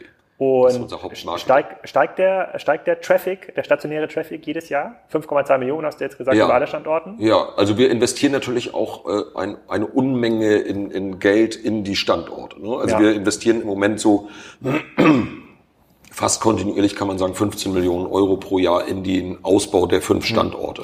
fünfzehn? fünfzehn, ja. Das ist eine Menge. Ja, und das ist, ähm, wenn man so will, man könnte auch das als äh, äh, vielleicht sogar auch ein Stück weit als Marketingkosten. Allerdings entstehen dann natürlich Werte, die dann auch wieder sich selbst tragen müssen. Also mit neuen Fahrattraktionen, mit Manufakturen, mit Event-Locations, mit Hotels und also dieses. Wir haben so einen Plan geschmiedet, der läuft im Moment erstmal bis zweitausendeinundzwanzig, weil das hundert Jahre äh, Karls denn neunzehnhunderteinundzwanzig bis zweitausendeinundzwanzig und haben so einen Investitionsplan geschmiedet, wo wir eben alle sechs Monate so verschiedene Neueröffnungen haben und da relativ viel Geld eben. Also alles Geld, was wir verdienen, das kann ich wirklich so sagen, äh, äh, ähm, stecken wir in dieses Unternehmen. Also es wächst die und ihr müsst die Kunden nicht teuer bezahlen, also vielleicht habt ihr fünfzig Cent Marketing. Also das ist ja noch, das ist extrem cool, also so bewerten wir immer Geschäftsmodelle. Achso, das ist interessant, Kunden, werde ich mir mal in ja, Zukunft genau ausrechnen. Also kommen genug Kunden, wie teuer sind die, geben genug Geld aus ja. und kommen die wieder. So, wenn alle drei Ampeln auf grün sind, perfekt, sofort okay. kaufen das äh, Geschäftsmodell. Okay. Kommen wir mal zur zweiten Ampel. Wie ja. loyal sind denn äh, äh, eure Kunden? Also diese von diesen fünf Komma zwei Millionen Besuchern äh, im Jahr, wie viel waren vorher schon mal da? Ähm, ungefähr achtzig Prozent. Also äh, das ist, ein, glaube ich, ein relativ hoher Wert. Also wir haben das Gefühl, wir nennen ja unsere Kunden auch Fans. Also naja, wir, wenn, wenn ihr jedes Jahr zehn Prozent wächst, dann heißt das ja quasi, dass jeder wiederkommt. Ähm, ja, das, also ich glaube, die, die, das ist tatsächlich auch so. Also allerdings, das sind immer so Phasen. Ne? Also wenn jetzt eine junge Familie, äh, äh, sagen wir mal, Kinder hat, die so äh, zwei ab zwei sind, dann sind die tatsächlich wahrscheinlich so zehn Jahre lang ungefähr richtige Stammkunden, bis das Kind dann zwölf ist. Wenn es dreizehn wird, dann wird es richtig schwierig, die zu überreden, zu Karls zu fahren. Mhm, weil, ja. weil irgendwie, also ich habe ja auch drei Kinder und äh, spüre das jetzt irgendwie, jetzt ist der Jüngste ist jetzt äh, zwölf, meine mittlere Tochter ist jetzt gerade vierzehn geworden, älteste sechzehn. Ähm, Also da sind wir gerade total uncool und ja, äh, das nichts mehr mit Pony reiten. Nee, das ist alles vorbei und und äh, und dann äh, geht es allerdings wieder los tatsächlich mit unserem Sonntagsbrunch zum Beispiel, wenn man da mal in die Festscheune schaut und und äh, sich das Publikum anguckt, da sitzen dann wieder Gruppen von jungen Leuten, die zum Beispiel dreiundzwanzig sind oder so. Also das heißt, es gibt so eine so eine Pause irgendwie äh, für unsere Kunden, würde ich sagen, so von zwölf bis dreiundzwanzig mindestens, in der die dann, in der wir kommen wir nicht wirklich vor, so als Erlebnisdorf. Ne? Hm. Und, ja, okay, das ja. verstehe ich. Aber das ist ja schon mal, also ihr habt viele Kunden, für die ihr nichts bezahlen müsst oder wenig bezahlen müsst. Die kommen auch alle wieder, schon mal perfekt. Jetzt die Frage, was die ausgeben. Und da möchte ich mal eine Frage vorlesen aus der WhatsApp-Gruppe, weil die passt total gut dazu. Da fragt jemand, ich sehe nur die Nummern, ich sehe die Namen nicht. Wie viel Umsatz macht der durchschnittliche Besucher trotz Eintritt, äh, trotz freiem Eintritt? Wir zum Beispiel haben zu dritt letztes Mal die hundert-Euro-Marke oh, ähm, geknappt. Das wäre ähm, natürlich traumhaft, ja. Was, was, was bringen die Aufkleber auf den Produkten, äh, die dann auf den Online-Shop hinweisen, auf Karl, ja. karls punkt de hast du genau. äh, gerade gesagt. Ja. Das heißt, wie hoch ist der, äh, der, der Online-Anteil danach? Du sagst also, die drei Besucher mit den hundert Euro, das ist schon eine, das ist eine gute Besuchergruppe. Ja. Da muss man schon viel Erdbeerkuchen ja. essen. Also das äh, schaffen wir nicht im Durchschnitt. Nee? Nein, also wenn man jetzt mal wirklich den, den Bon des Bezahlenden sieht, der ist, also der Bon des Bezahlenden im Handel, der ist, sagen wir jetzt vielleicht so bei, äh, äh, wenn wir richtig gut arbeiten, bei dreiundzwanzig Euro. Also hier, der aus der Scheune rauskommt und Erdbeerballen ja, kauft. Ja. Hör nicht? Nein, dreiundzwanzig Euro im Durchschnitt. Und dann muss man allerdings auch noch dazu sagen, dass wir äh, auch ganz viele Menschen als Besucher haben, die gar nicht bezahlen, weil die ja dann, die zahlen dann die Eltern. Also wenn wir jetzt die reine Erfassung, also dieser fünf Komma zwei Millionen Menschen, die hier reingehen, da kaufen ja nicht alle. Also weil dann äh, hm. vielleicht würdest du das dann für deine Familie oder so bezahlen, ne? Oder oder ja, das ist, äh, leider äh, ist das so, ja. Ja. ja. Und dann, insofern fallen da dann schon mal drei Leute weg, die dann gar nichts äh, gekauft haben oder so. Aber ähm, es ist ja so, also der Handelsbereich hat diese, äh, sagen wir so zwanzig bis dreiundzwanzig Euro. Gastronomie liegt so äh, bei neun Euro. Hm. Im, im äh, ähm, ich stelle die Flasche hier mal wieder weg.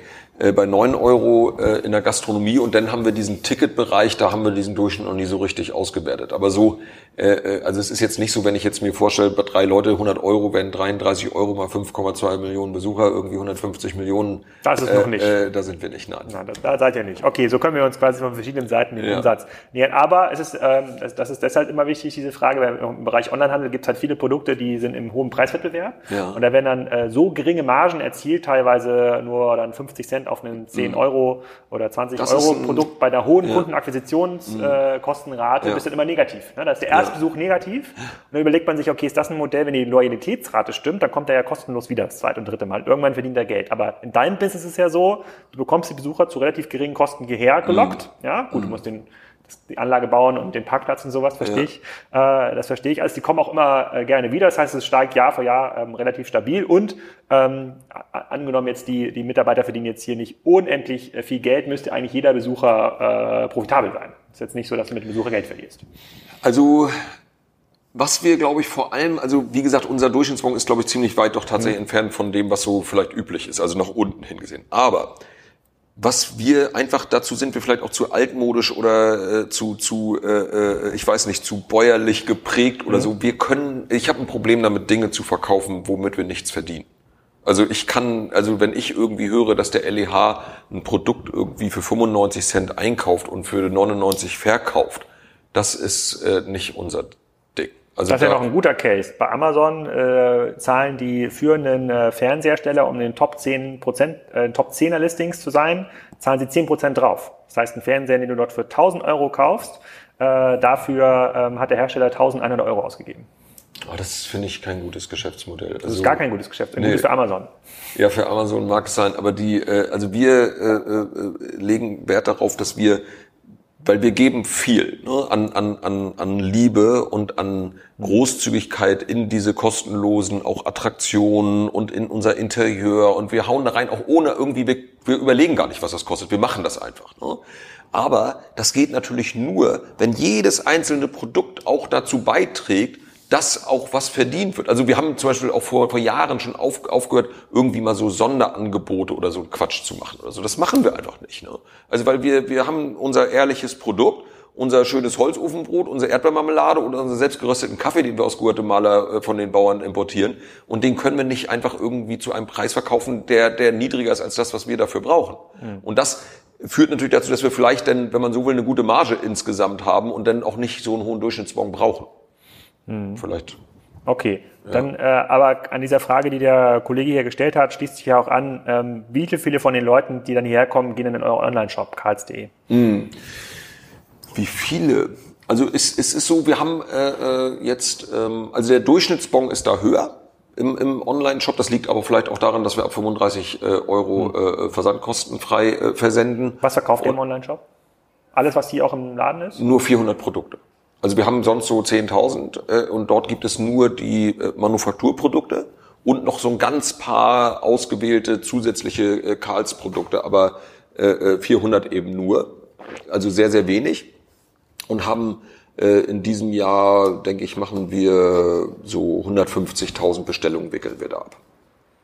Oh, das ist eine Menge. Ja. ja also da also kommt schon irgendwie... Können äh, auch zweihundert werden vielleicht. Ähm, vielleicht um mal bei diesem Thema digital zu bleiben. Der Online-Shop, mhm. und du hattest auch gerade gemeint Newsletter. Wie viele Leute kümmern sich hier um quasi die digitale Infrastruktur? Ich, mhm. ich weiß nicht, ob es eine Karls-App äh, ähm, mhm, ist gibt. Ist gerade in, in der Mache, ja. ja. Wie, wie, wie, was, wie wichtig ist das für euch? Also die Erlebnispark und auch das, die Erdbeeren sind ja sehr physische Produkte. Mhm. Da kannst du, ja. du kannst auch ohne Webseite am Ende des Tages überleben. Mhm. Ähm, wie wichtig sind jetzt diese neuen digitalen Kanäle? Facebook hattest du im Matze-Hilscher-Podcast auch gesagt, war eine relativ große mhm. Reichweite, auch irgendwie dreihundertfünfzig oder tausend Fans, mhm. und das muss ja auch bedient werden. Ihr kriegt ja auch, weil ihr so viele ähm, Kunden habt, ja auch viel digitales Feedback, das muss ja. man auch managen, sonst gibt es irgendwo ja. Shitstorms, die man äh, die man auch ein bisschen äh, ja. eindämmen muss, frühzeitig. Ähm, wie viele Leute arbeiten dann hier für das Thema? Also in dem, äh, sagen wir mal, rein äh, so Social-Media-Bereich und äh, E-Marketing, Produktion, auch wenn es mal irgendwie um Filme geht und so, wir haben einen Videografen, wir haben einen Fotografen, wir haben äh, drei Leute, drei Frauen, die also die die die äh, Instagram, äh, Facebook äh, äh, Profile betreuen, äh, und dann gibt's noch so, äh, sagen wir, unseren Online-Shop, die Chefin vom von von karls punkt de vom Online-Shop und ein bisschen mit Agenturen und so, irgendwie so zehn Leute würde ich sagen machen lassen. Und und gibt's dann so ein vierundzwanzig Stunden Community-Management, um zu gucken, oh, jetzt hier ploppt irgendwas auf.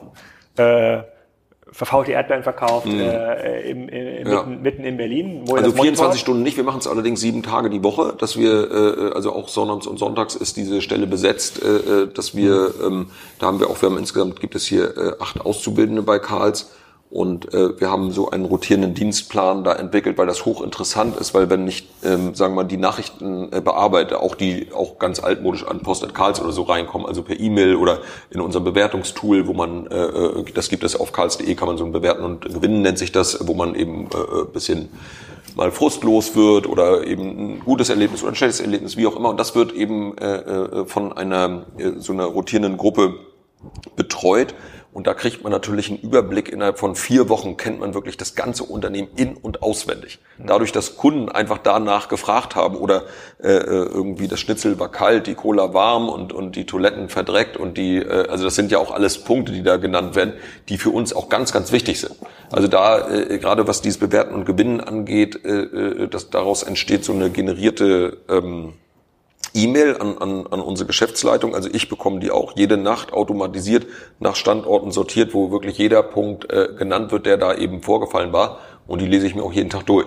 Da brauche ich fünf Minuten für und das ist manchmal ziemlich viel, aber das sind, daraus haben wir schon ganz viele tolle Erkenntnisse äh, gezogen, wo eigentlich unsere Probleme liegen, was wir dringend machen müssen, was wir verbessern können, gute Ideen und, und, und. Also da äh, äh, dieses Community Management, das ist ähm, auch ein bisschen, würde ich mal sagen, wirklich Chefsache. Also ich kommt auch nicht selten vor, dass ich auch mal dann zum Hörer greife und einen Kunden dann sofort anrufe, wenn ich sowas lese.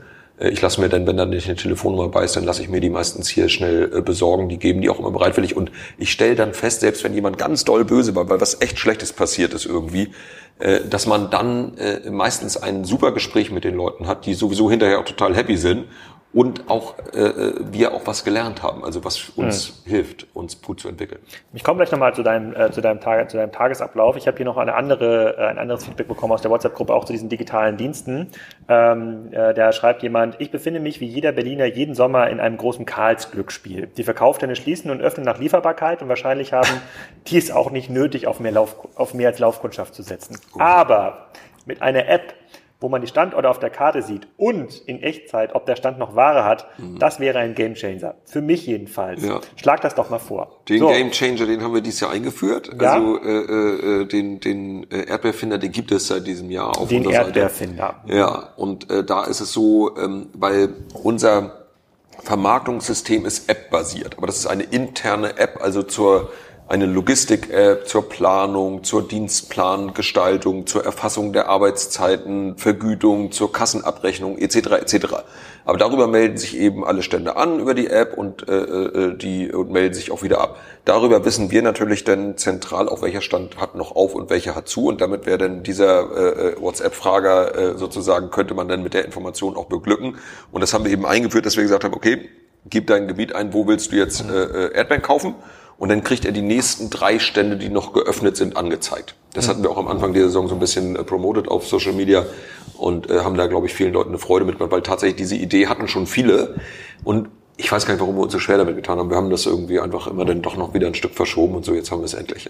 Okay, dann kommen wir ein bisschen zu eurer Marke. Und das ist ja fairerweise, auch wenn er jetzt hier ein bisschen äh, rumfrotzelt, nicht mit dem Karls Glücksspiel, am, am Ende des Tages will er doch eure Erdbeeren haben. Und ähm, für jeden, der, glaube ich, auch auf so einem Erlebnishof war, der nimmt schon wahr, dass es schon eine Marke ist, weil alles wird hier mit sehr viel Liebe ins Detail gestaltet. Ich, ich, ich würde jetzt nicht sagen, dass ich jetzt meine Badezimmer genauso gestalten würde, wie ihr eure Waschräume äh, gestaltet. Es ist schon viel Kitsch dabei, nach meinem Geschmack, aber es hat einen sehr hohen Wiedererkennungswert und mm. ich war noch nicht in einem Hotel äh, von euch, aber ich konnte mir total gut vorstellen, wie ein Hotel von euch aussieht, weil halt doch ganz, ganz viele Dinge so eine Karls-Besonderheit äh, haben. Sei es diese riesige, was ist das, Milchkannensammlung? Tee, äh, Kaffeekannen, Kaffeekannen, Tee, ja. Tee- und Kaffeekannen-Sammlung äh, äh, oder halt wie die Toiletten äh, gestaltet sind. Woher kommt das? Also wer sorgt dafür, dass das aufrechterhalten bleibt, dass es hier in irgendeiner Form auch noch so ein familiäres Flair gibt, obwohl hier mehrere hundert Leute mit dem Karls-T-Shirt rumlaufen? Ja, ähm, also wir haben da an dieser Gestaltung so insgesamt wirklich viel Spaß. Und es gibt inzwischen so ein Team, äh, die von Anfang an eigentlich auch dabei waren, also die die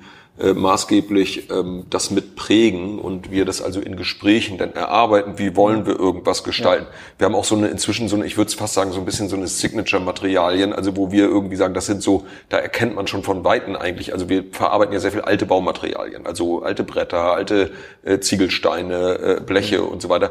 Und wenn man die so so so nebeneinander legt, unsere Hauptmaterialien, dann ergibt das eigentlich immer irgendwie so eine Art Karls-Mischung. Das ist schon so tatsächlich. Ne? Die, die ähm, Und ähm, das kommen aber auch immer wieder neue Dinge dazu, auch witzige Dinge und so weiter. Und da versuchen wir in diesem Team, und das ist jetzt auch ein bisschen gewachsen, also mit noch zwei, drei, also drei sind das jetzt äh, in der Summe äh, äh, Innenraumgestalter, Interior Designer, Attraction Designer, die eben diese Dinge auch visualisieren können für Baufirmen. Weil das ist ja wichtig, wenn wir jetzt irgendwie ein großes, als wir in Berlin die große Achterbahn gebaut haben mit diesem großen neuen Hauptgebäude, da muss ja auch eine sogenannte Wandabwicklung gemacht werden. Also wie sieht genau welche Wand aus, welches Dach und so, weil man ja nicht die ganze Zeit daneben stehen kann. Und die visualisieren das dann eben richtig schön, so dass dann eben auch eine Baufirma sagen kann, aha, so wollen die das. Also jetzt habe ich es verstanden. Und und äh, und so entsteht das ja. Wie viele wie viele Handwerker beschäftigt ihr parallel in eurem in eurem Wunderland? Das ist, also wir haben ein, ein eigenes äh, Bauteam. Da sind also drei Bauleiter, die äh, so ähm, insgesamt, glaube ich, fünfundvierzig Leute dort in ihren Teams haben, die aber mehr so für Deko und Oberflächen und und äh, auch viele Reparaturen machen. Und dann gibt es natürlich äh, ein ganzes äh, äh, Konglomerat an an Firmen, die auch schon sehr lange für uns arbeiten. Das sind so je nach äh, Phase im Jahr so zwischen hundert und zweihundert Leuten.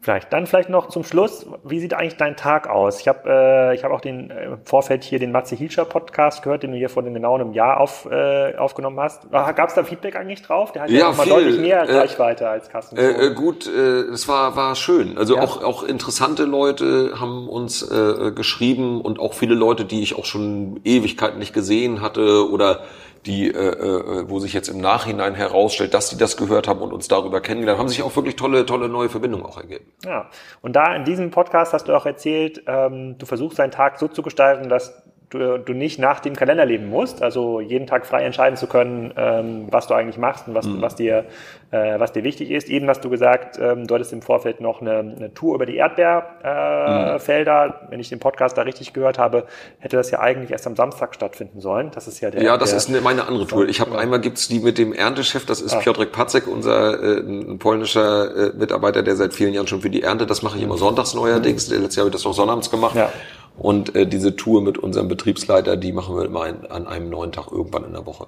Ah, okay. Aber wie sieht so ein normaler Tag aus? Jetzt insbesondere im Sommer. Ich hatte ja deine Kollegin gefragt, bist du nicht irgendwann mal auch in Warnsdorf? Da muss ich nicht ganz so weit fahren. Ich äh, bin ja heute aus Kiel hier ja. angeratzt und haben die gesagt, nee, im Sommer äh, verlässt Robert hier nicht das Gelände. Da muss äh, er schon herkommen. Ja, das ist äh, ganz stimmt, dass natürlich niemand... Also ich versuche immer noch nach wie vor, fühle ich mich einfach am wohlsten und weiß, dass ich am leistungsfähigsten bin, wenn ich wirklich keine Termine habe, sondern wenn ich morgens einfach mein Ding machen kann und irgendwie nachdenken kann, E-Mails anrufen, Leute irgendwie auch mal einer Sache mehr Zeit geben, als man vielleicht das äh, äh, ähm, erst vorgehabt hat, um um da so mal in die Tiefe zu gehen. Wenn man immer nur irgendwie nach so einem Terminkalender getrieben ist, da schafft man ja eigentlich nicht wirklich eine Sache mal so richtig zu Ende zu denken irgendwie. Mhm. Ich habe solche Tage manchmal, wenn mir das so quasi außer Hand genommen wird, dass dann irgendwie so äh, äh, sieben Termine an einem Tag sind. Also da fühle ich mich abends nicht gut und ich habe auch dann, glaube ich, nicht viel Gutes geschafft. Also äh, mhm. oder es muss alles nochmal nachgearbeitet werden oder also ich mag das nicht, dieses äh, äh,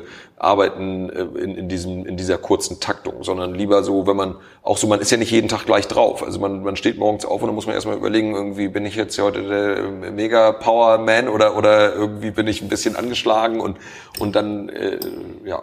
Das ist quasi der Luxus, den du dir als Unternehmer leistest, weil das kann jetzt ja deine, deine, deine, der Frau, die Frau oder der Mann an der Kasse kann das ja nicht so steuern. Äh, nein, äh, aber da würde ich jetzt mal sagen, es ist ja auch, also zum Beispiel eine Form von, von äh, Beruhigung oder so, wenn man irgendwie weiß, dass man sich einer Sache widmen kann. Also wenn ich jetzt angenommen, ich habe so einen Job und, und bin Grafiker äh, bei Karls, dann kriege ich meine Aufgaben auf den Tisch und kann mich so richtig da reindenken. Und das macht ja auch, also mir macht sowas Freude, wenn man mal so richtig da so einsteigen kann, in zum Beispiel eine Grafik für ein Halloween-Plakat oder irgendwie sowas. Ähm, ich finde das als Unternehmer die Schwierigkeit, sich immer wieder zu ordnen, was man eigentlich noch alles erledigen muss, weil das ja die Bandbreite sehr, sehr breit ist. Ne? Und da fällt mir das eben leichter, wenn ich das so auf mich zufließen lasse. Ne? Ja. Mir ist noch ein Thema eingefallen, das habe ich fast, das habe ich fast vergessen. Das hast du auch mit Matze besprochen. Und zwar ging es darum, wenn man hier so drauf schaut, deine Geschichte, Geschichte liest, mhm. ob das jetzt in der Brand eins ist oder in der Zeit oder dem Podcast mit Matze, ist ja Erfolg, Erfolg, Erfolg, Erfolg. Mhm. Ja, so als würde es alles automatisch kommen. Mhm. Du hattest aber eine spannende Sache da erzählt. Du hattest, ihr habt auch mal einen Park versucht zu bauen in Rostock, war das, mhm. glaube ich. Also, gar nicht weit von wo du sagst, das ist das so, das war eigentlich so ein Misserfolg, und man denkt so, hä, wie kann das denn sein? Die Marke ist ja hier voll bekannt, so, das ist ja, da musst du ja irgendwie nur drei Kilometer weiterfahren nach Rostock und da, ja. äh, da irgendwas mit, mit Erdbeeren bemalen. Das muss doch ein Erfolg werden. Kannst du das nochmal so ein bisschen erzählen, was ihr da probiert habt? Ja, das war so ein Objekt, also ein alter Mühlenhof. Ich fand in einer sehr guten Lage, so an der Stadtautobahn Richtung Überseehafen, wo es dann eben auch, wo die ganzen Leute, die jetzt nach Dänemark und Schweden und so weiter fahren und und und es gibt noch so eine andere Tangente da.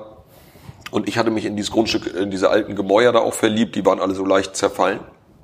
Dann haben wir das, ich hatte gerade meine Frau kennengelernt und wir haben da zusammen eigentlich schon so ein bisschen davon geträumt, wie schön das da alles mal werden kann, und haben dann da Äh, auch ein, ja, für damalige Verhältnisse ein gigantisches Vermögen reingesteckt, also aus dem Betrieb auch heraus, äh, und hatten daran geglaubt, also dass das auf so kurze Entfernung eben nochmal funktioniert. Das war, das war natürlich wirklich Quatsch, ne? Also ich meine, so äh, auf so kurze Distanz zwei eigentlich fast identische Konzepte, Äh, äh, Luftlinie zehn Kilometer, das, das braucht wirklich kein Mensch. Ah, okay, ja. Das war so nah dran. So nah dran. Und da äh, hatte damals, äh, äh, das hätte mich natürlich wachrütteln müssen irgendwie, aber das ist jetzt fast zwanzig Jahre her, man hatte noch nicht so die Lebenserfahrung irgendwie. Wir wollten denn einen Teil äh, von der Investition finanzieren bei der Deutschen Bank in Lübeck, so der Plan. Den hatten wir das denn vorgestellt.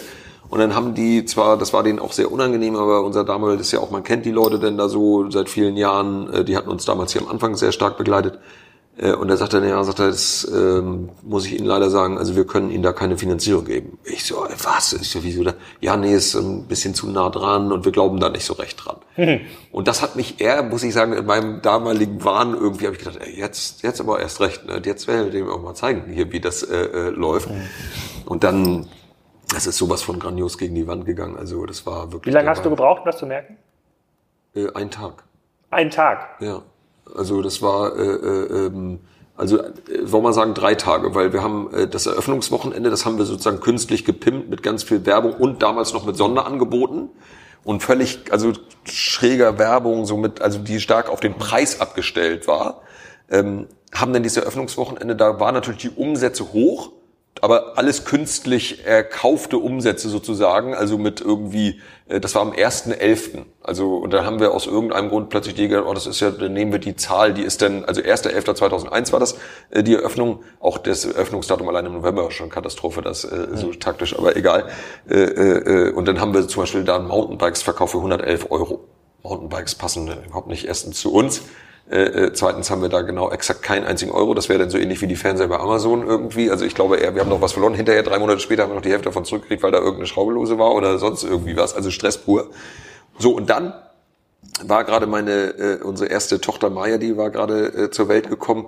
Und wir waren auch ganz schön durch, weil wir hatten da die Monate davor da an diesem Standort auch gearbeitet, wirklich, also Tag und Nacht, äh, äh, äh, um das da alles dann hinzukriegen und so. Und dann sind wir am Montag, sind meine Frau und ich äh, fünf Tage äh, nach Sylt gefahren und ähm, wollten uns so ein bisschen davon erholen und hatten eine äh, versierte Mitarbeiterin und meine Schwester, die hat dann gesagt, ich passe so lange auf und macht ihr mal eine Woche, äh, könnt ihr mal ein bisschen und dann danach tauschen wir dann sozusagen. Und dann am Montagabend, also nach der Öffnung, da war das, habe ich noch nie erzählt, aber ich meine, es ist äh, keine Schande eigentlich, aber äh, so die, da waren wir natürlich gespannt, so was, was, äh, äh, damals hatten wir noch kein W L A N, irgendwie Smartphone-Kassensystem, mal gucken, wie die Umsätze laufen, sondern abends ganz altmodisch kamen die per S M S. Hatten wir uns immer von den Teamleitern die Umsätze schicken lassen. Aber an dem Abend hatten wir Ulrike angerufen und wie war's? Und sie sagte, oh, du hör bloß auf, äh, Katastrophe. Und da hatten wir an dem Montag, äh, also nach der Öffnung, ich meine, wo sowieso eigentlich noch gehypt und so weiter, ja. fünftausendfünfhundert oder fünftausendeinhundert Euro umgesetzt. In einem Laden, wo irgendwie siebzig Mitarbeiter äh, standen und und alles nagelneu und vollgepropft mit Ware in zig, also es waren ja fünf verschiedene Gebäude und äh, ähm, da haben wir natürlich gedacht, eigentlich ist das so, sofort klar, das war ein Flop, mega Flop.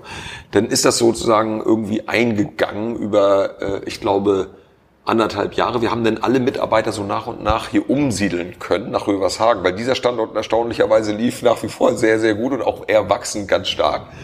Und dann äh, irgendwann, glaube ich, ich glaube schon ein Jahr später, ja, haben wir dann irgendwann die Reißleine gezogen und hat unsere Innenarchitektin Jana, die hat dann äh, so einen ganz süßen Vers, also wir haben dann, da war so eine Schranke an, an der Einfahrt. Wir haben dann ja zugemacht, haben aber das nicht groß, ich meine, wenn man zumacht, muss man das in die Zeitung schreiben, ne? Das merken die Leute von alleine. äh, haben dann diese Schranke zugemacht und dann hatte sie so ein kleines Schild daran gehängt mit so einem Vers drauf, äh, wo so sinngemäß drauf stand, dass wir hier zugemacht haben, weil keiner gekommen ist, aber wenn ihr Lust habt, kommt auch nach Rövershagen. Nur es reimte sich halt und war irgendwie, also da hatte man richtig einen Kloß im Hals, wenn man das gelesen hat. Das war die Hölle. Und das haben, da haben wir auch lange unsere Wunden geleckt, also so ja. äh, finanziell auch, äh, um, um äh, das so zu verdauen. Das hat aber auch viel mit uns gemacht, also äh, im Nachhinein, also auch viel Gutes dann. Aber es ist ja spannend zu hören, weil ähm, du hast ja gerade von den Banken geredet und äh, ich kann mich zurückerinnern an die Wohnmobiltour, wo wir jetzt zum ersten Mal vorbeigefahren sind. Hätte man so ein Konzept, äh, wenn es quasi noch gar nicht äh, dasteht, ihr seid ja so peu à peu gewachsen, ja, ja. würde man das an der Bank vorschlagen und, und jetzt die Erdbeere austauschen mit dem Apfel. Ja, wir machen die Apfelstadt oder mhm. dem Bananenhof, da würde dir ja jeder Banker den Vogel zeigen. Ja, ja. Was ist deine Idee? Die Erdbeerbahn, das Erdbeerpony, das Erdbeerkarussell, ja. die Erdbeerrutsche. Das kann man nur quasi so Stück für Stück äh, äh, erschließen, aber das hat mich daran zurückerinnert, äh, wie wir hier vorweggefahren sind, weil ich sage, das, das, kann, das, kann, das kann man so schwer erzählen. Man muss das erleben. Ja. Das ist halt Teil der, äh, Teil der, Teil der Marke. Vielleicht nochmal allerletzte Frage. Ähm, äh, hier laufen tatsächlich viele Mitarbeiter mit so einem Karls-T-Shirt rum. Wie viele kennst du oder wie viele kennen dich und haben irgendwie das Gefühl, ach, ich habe Probleme, ich frage mal den Robert. Also wir haben ja diese, sagen wir, unsere sozialversicherungspflichtigen Mitarbeiter, die also ganzjährig hier zu dieser Kernmannschaft gehört. Das sind jetzt neunhundertfünfzig oder knapp tausend vielleicht.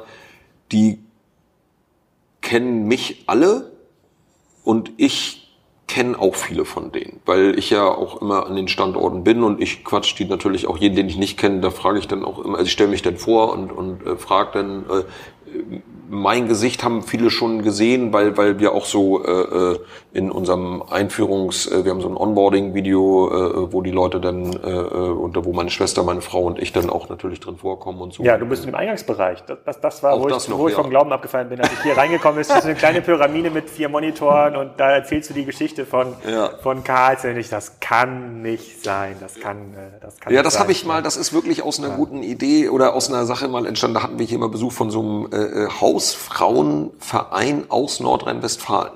Die, äh, aber das war eine tolle Gruppe, so vierzig äh, Frauen, die so richtig, äh, oder nee, Haus, nee, Landfrauenverein, das ist noch was anderes. Mhm.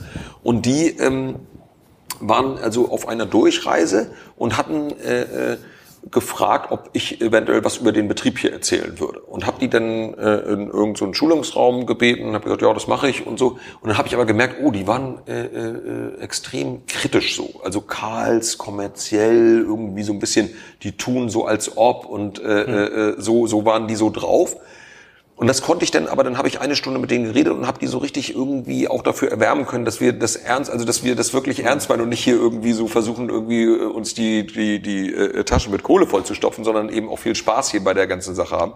Und dann sind die hier durch, danach, nachdem ich mit denen geredet habe, haben dann hier vier Stunden eingekauft und so. Und dann hat die mich angerufen, das fand ich total nett, sagt sie, ich muss Ihnen mal ganz ehrlich sagen, ich bin so froh, dass Sie uns das vorher alles erzählt haben, weil wir haben das hier alles mit ganz anderen Augen jetzt gesehen. Also so, äh, äh, wenn wir was probiert haben. Ich glaube, ich glaube, es ist auch so, ich habe quasi, ich hab, ich hab ja die Geschichte vorher auch nicht gekannt. Ja. Weil man quasi, die, ohne diese Geschichte zu kennen, was dahinter steckt, ja. einfach nur einen großen Raum voller Ware mit Erdbeeren sieht, nimmt ja. man das ganz anders wahr. Ja. So, und dann, danach habe ich erst diesen Brand eins Artikel nochmal reflektiert ja. und den Matze-Podcast gehört, der ist so...